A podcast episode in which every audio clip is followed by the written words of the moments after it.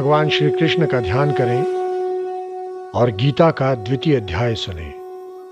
संजय बोले, इस प्रकार करुणा से व्याप्त और आंसुओं से पूर्ण तथा व्याकुल नेत्रों वाले शोक युक्त उस अर्जुन को देख भगवान मधुसूदन ने ये वचन कहे, हे अर्जुन, तुम्हें इस असमय में ये मोह क्यों प्राप्त हुआ? क्योंकि न तो ये श्रेष्ठ पुरुषों द्वारा आचरित है न स्वर्ग को देने वाला है और न ही कीर्ति देने वाला। इसलिए हे अर्जुन, नपुंसकता को मत प्राप्त हो। यह बात तुम्हें उचित नहीं जान पड़ती। हे परंतप, हृदय की तुच्छ दुर्बलता को त्याग कर युद्ध के लिए खड़े हो जाओ। अर्जुन बोले, हे मधुसूदन, मैं रणभूमि में किस प्रकार बाणों से भीष्म पितामह और गुरु द्रोणाचार्य के विरुद्ध लड़ूँगा, क्योंकि हे अरिसूदन, वे दोनों ही पूजनीय हैं। इसलिए इन महानुभाव गुरुजनों को न मारकर मैं इस लोक में भिक्षा का अन्न भी खाना कल्याणकारक समझूँगा, क्योंकि गुरुजनों को मारकर भी इस लोक में रुधिर से सने हुए अर्थ और कामरूप भोगों को ही तो भोगूँगा। हम ये भी नहीं जानते कि हमारे लिए युद्ध करना और न करना इन दोनों में से कौन सा श्रेष्ठ है। अथवा ये भी नहीं जानते कि उन्हें हम जीतेंगे या हमको वे जीतेंगे। और जिनको मारकर हम जीना भी नहीं चाहते, वे ही हमारे आत्मीय धृतराष्ट्र के पुत्र हमारे मुकाबले में खड़े हैं। इसीलिए कायरता रूपी दोष से उपहत मेरा ये स्वभाव हो गया है। धर्म के विषय में मोहित चित्त हुआ मैं आपसे पूछता हूँ कि जो साधन निश्चित कल्याणकारक हो, वो मेरे लिए कहिए, क्योंकि मैं आपका शिष्य हूँ। इसलिए आपके शरण में हूँ, मुझे शिक्षा दीजिए।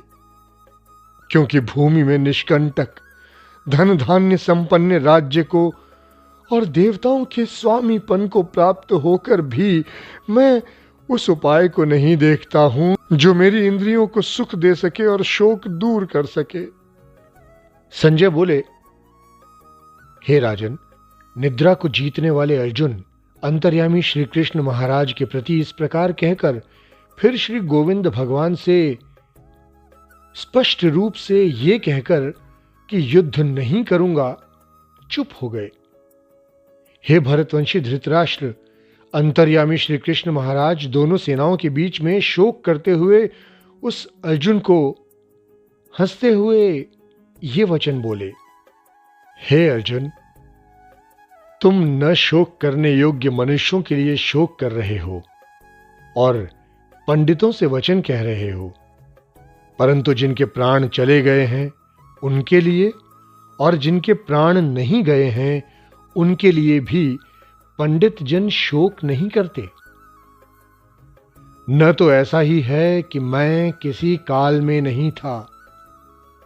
तुम नहीं थे अथवा ये राजा लोग नहीं थे। और न ही ऐसा है कि इससे आगे हम सब नहीं होंगे। जैसे जीवात्मा की इस देह में बालकपन, जवानी और वृद्धावस्था होती है, वैसे ही अन्य शरीर की प्राप्ति होती है। उस विषय में धीर पुरुष मोहित नहीं होता।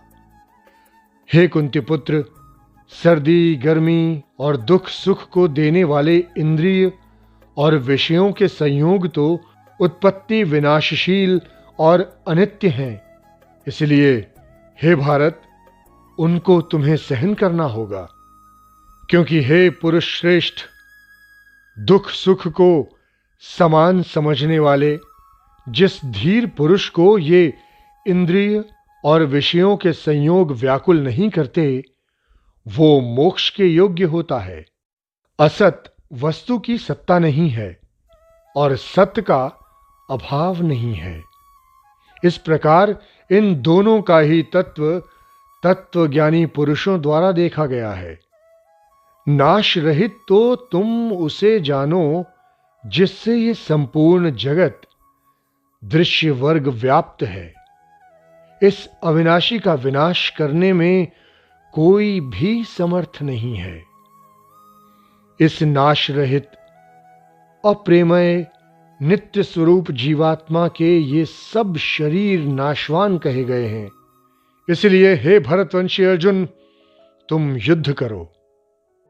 जो इस आत्मा को मारने वाला समझता है तथा जो इसको मरा मानता है, वे दोनों ही नहीं जानते, क्योंकि यह आत्मा वास्तव में न तो किसी को मारती है और न किसी के द्वारा मारी जाती है। यह आत्मा किसी काल में भी न तो जन्मती है और न ही मरती है। न ये उत्पन्न होकर फिर होने वाली है, क्योंकि ये अजन्मा, नित्य सनातन और पुरातन है। शरीर के मारे जाने पर भी आत्मा नहीं मारी जाती। हे प्रथा पुत्र अर्जुन, जो पुरुष इस आत्मा को नाश रहित नित्य, अजन्मा और अव्यय जानता है, वो पुरुष कैसे किसको मरवाता है और कैसे किसको मारता है? जैसे मनुष्य पुराने वस्त्रों को त्याग कर दूसरे नए वस्त्रों को ग्रहण करता है वैसे ही जीवात्मा पुराने शरीर को त्याग कर दूसरे नए शरीर को प्राप्त होती है। इस आत्मा को शस्त्र नहीं काट सकते, इसको आग नहीं जला सकती, इसको जल गला नहीं सकता और वायु सुखा नहीं सकती। क्योंकि यह आत्मा अच्छेद्य है यह आत्मा अदा है। अल्केद्य और निसंदेह अशोष्य है, तथा यह आत्मा नित्य, सर्वव्यापी, अचल, स्थिर रहने वाली और सनातन है। यह आत्मा अव्यक्त है यह आत्मा अचिंत्य है, और यह आत्मा विकार रहित कही जाती है। इसलिए हे अर्जुन इस आत्मा को भली भांति जानकर तुम्हारा शोक करना उचित नहीं है। किंतु यदि तुम इस आत्मा को सदा जनने वाला तथा सदा मरने वाला मानते हो तो भी हे महाबाहो, तुम इस प्रकार शोक करने योग्य नहीं हो। क्योंकि इस मान्यता के अनुसार जन्मे हुए की मृत्यु निश्चित है और मरे हुए का जन्म निश्चित है। इससे भी इस बिना उपाय वाले विषय में तुम शोक करने योग्य नहीं हो।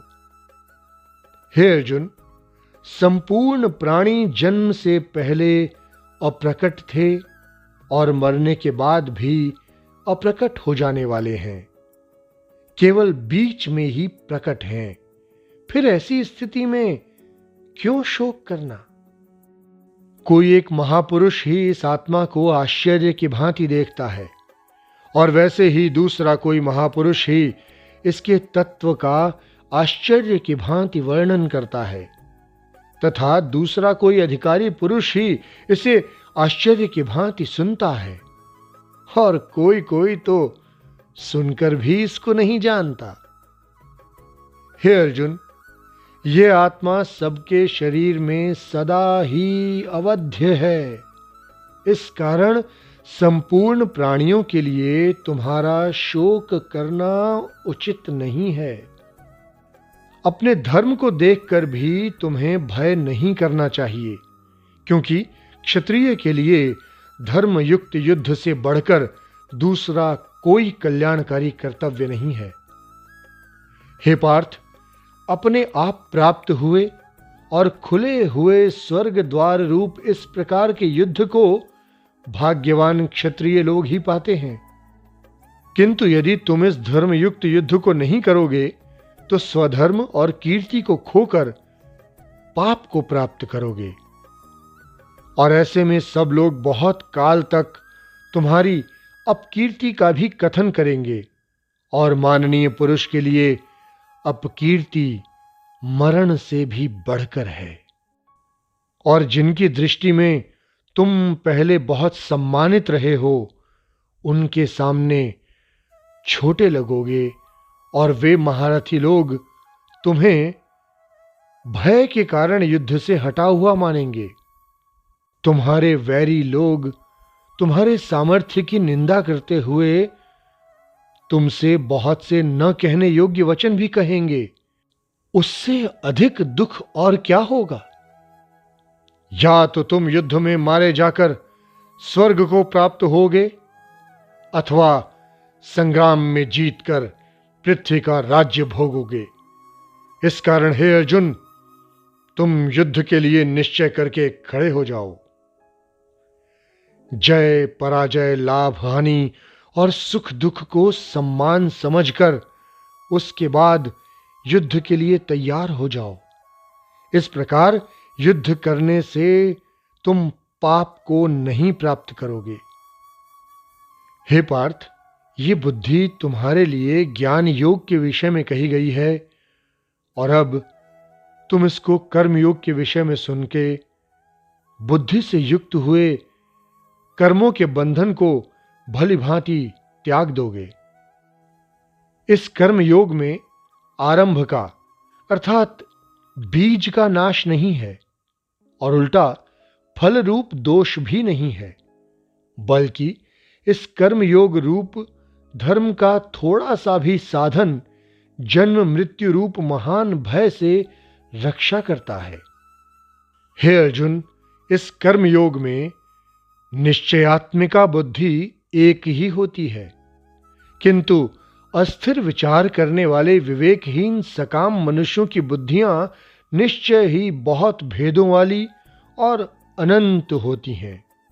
हे अर्जुन, जो भोगों में तन्मय हो रहे हैं, जो कर्म फल के प्रशंसक वेद वाक्यों में ही प्रीति रखते हैं, जिनकी बुद्धि में स्वर्ग ही परम प्राप्य वस्तु है और जो स्वर्ग से बढ़कर दूसरी कोई वस्तु ही नहीं है ऐसा कहने वाले हैं, वे अविवेकी जन इस प्रकार जिस पुष्पित, अर्थात दिखाऊ शोभायुक्त वाणी को कहा करते हैं, जो कि जन्म रूप कर्म फल देने वाली एवं भोग तथा ऐश्वर्य की प्राप्ति के लिए नाना प्रकार की बहुत सी क्रियाओं का वर्णन करने वाली है, उस वाणी द्वारा जिनका चित्त हर लिया गया है जो भोग और ऐश्वर्य में अत्यंत आसक्त हैं, उन पुरुषों की परमात्मा में निश्चयात्मिका बुद्धि नहीं होती। हे अर्जुन, इस प्रकार वेद तीनों गुणों के कार्य रूप समस्त भोगों एवं उनके साधनों का प्रतिपादन करने वाले हैं। इसलिए तुम उन भोगों एवं उनके साधनों में आसक्तहीन हर्ष शोक आदि द्वंद्वों से रहित नित्य वस्तु परमात्मा में स्थित योग क्षेम को न चाहने वाले और स्वाधीन अंतकरण वाले हो। सब ओर से परिपूर्ण जलाशय के प्राप्त हो जाने पर छोटे जलाशय में मनुष्य का जितना प्रयोजन रहता है, ब्रह्म को तत्व से जानने वाले ब्राह्मण का समस्त वेदों में उतना ही प्रयोजन रह जाता है। तुम्हारा कर्म करने में ही अधिकार है, उसके फल में कभी नहीं। इसलिए तुम कर्मों के फल हेतु मत सोचो, केवल कर्म करो। तुम्हारी कर्म न करने में कोई आसक्ति नहीं होनी चाहिए।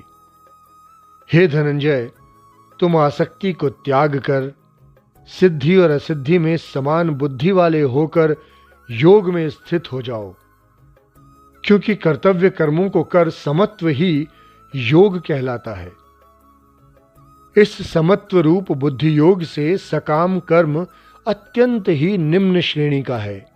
इसलिए हे धनंजय, तुम संबुद्धि में ही रक्षा का उपाय ढूंढो, अर्थात बुद्धि योग का ही आश्रय ग्रहण करो, क्योंकि फल का हेतु बनने वाले अत्यंत दीन है। समबुद्धि युक्त पुरुष पुण्य और पाप दोनों को इसी लोक में त्याग देता है, उनसे मुक्त हो जाता है। इसलिए तुम समत्व रूप योग में लग जाओ। ये समत्व रूप योग ही कर्मों में कुशलता है, अर्थात कर्म बंधन से छूटने का उपाय है। क्योंकि समबुद्धि से युक्त ज्ञानी जन कर्मों से उत्पन्न होने वाले फल को त्याग कर जन्म रूप बंधन से मुक्त हो निर्विकार परम पद को प्राप्त हो जाते हैं। जिस काल में तुम्हारी बुद्धि मोह रूप दलदल को भली भांति पार कर जाएगी, उस समय तुम सुने हुए और सुनने में आने वाले इस लोक और परलोक संबंधी सभी भोगों से वैराग्य को प्राप्त हो जाओगे।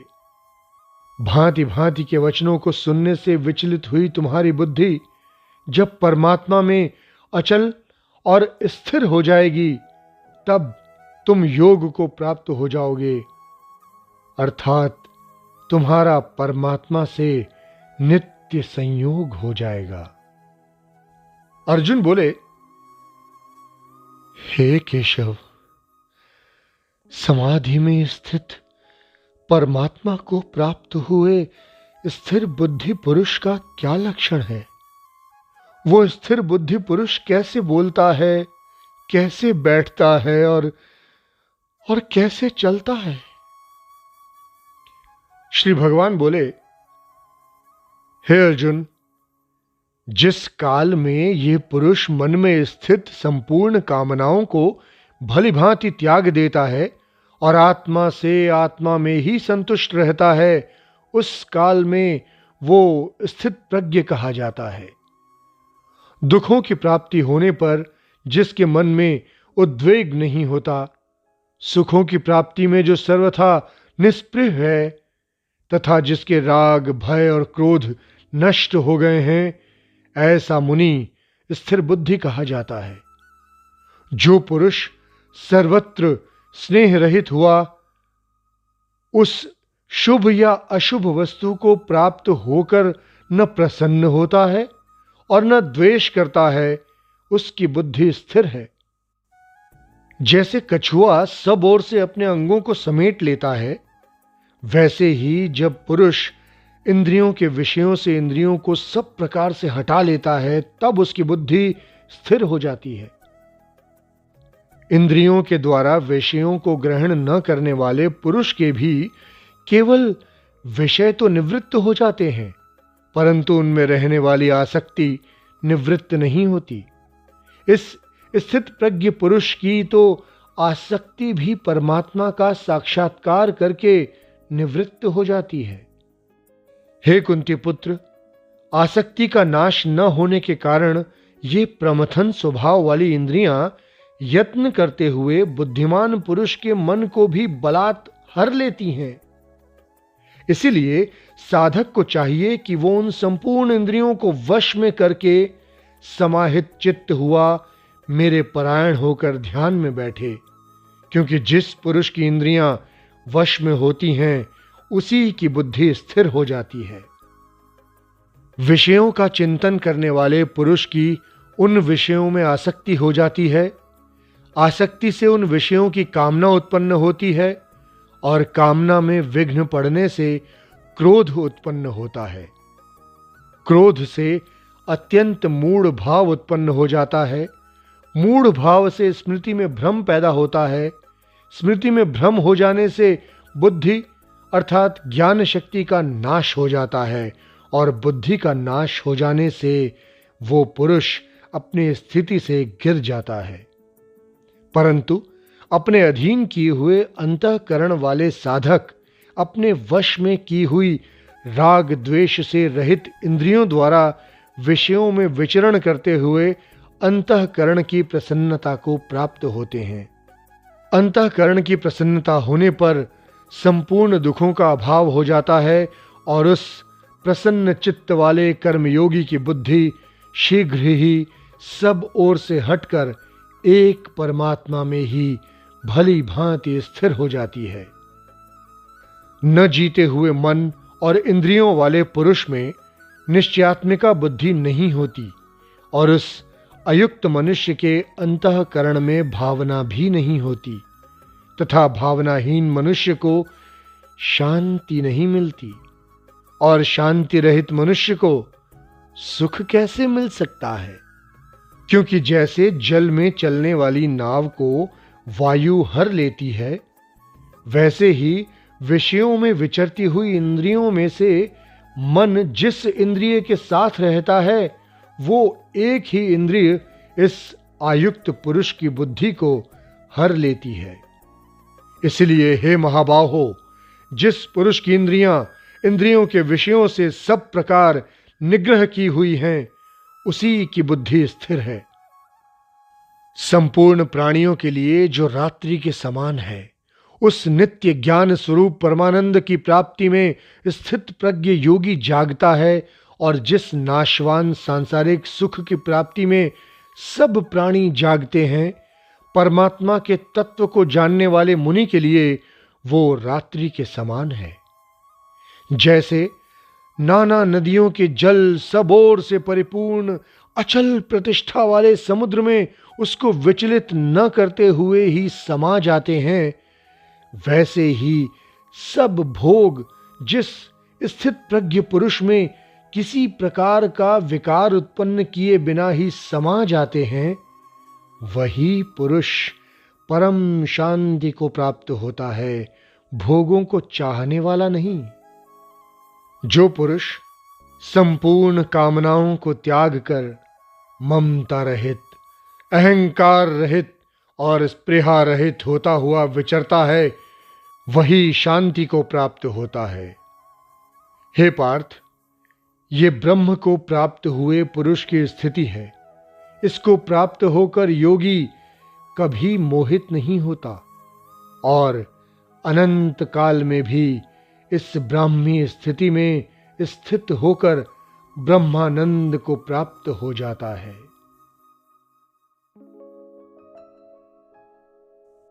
द्वितीय अध्याय समाप्त। जय श्री कृष्ण।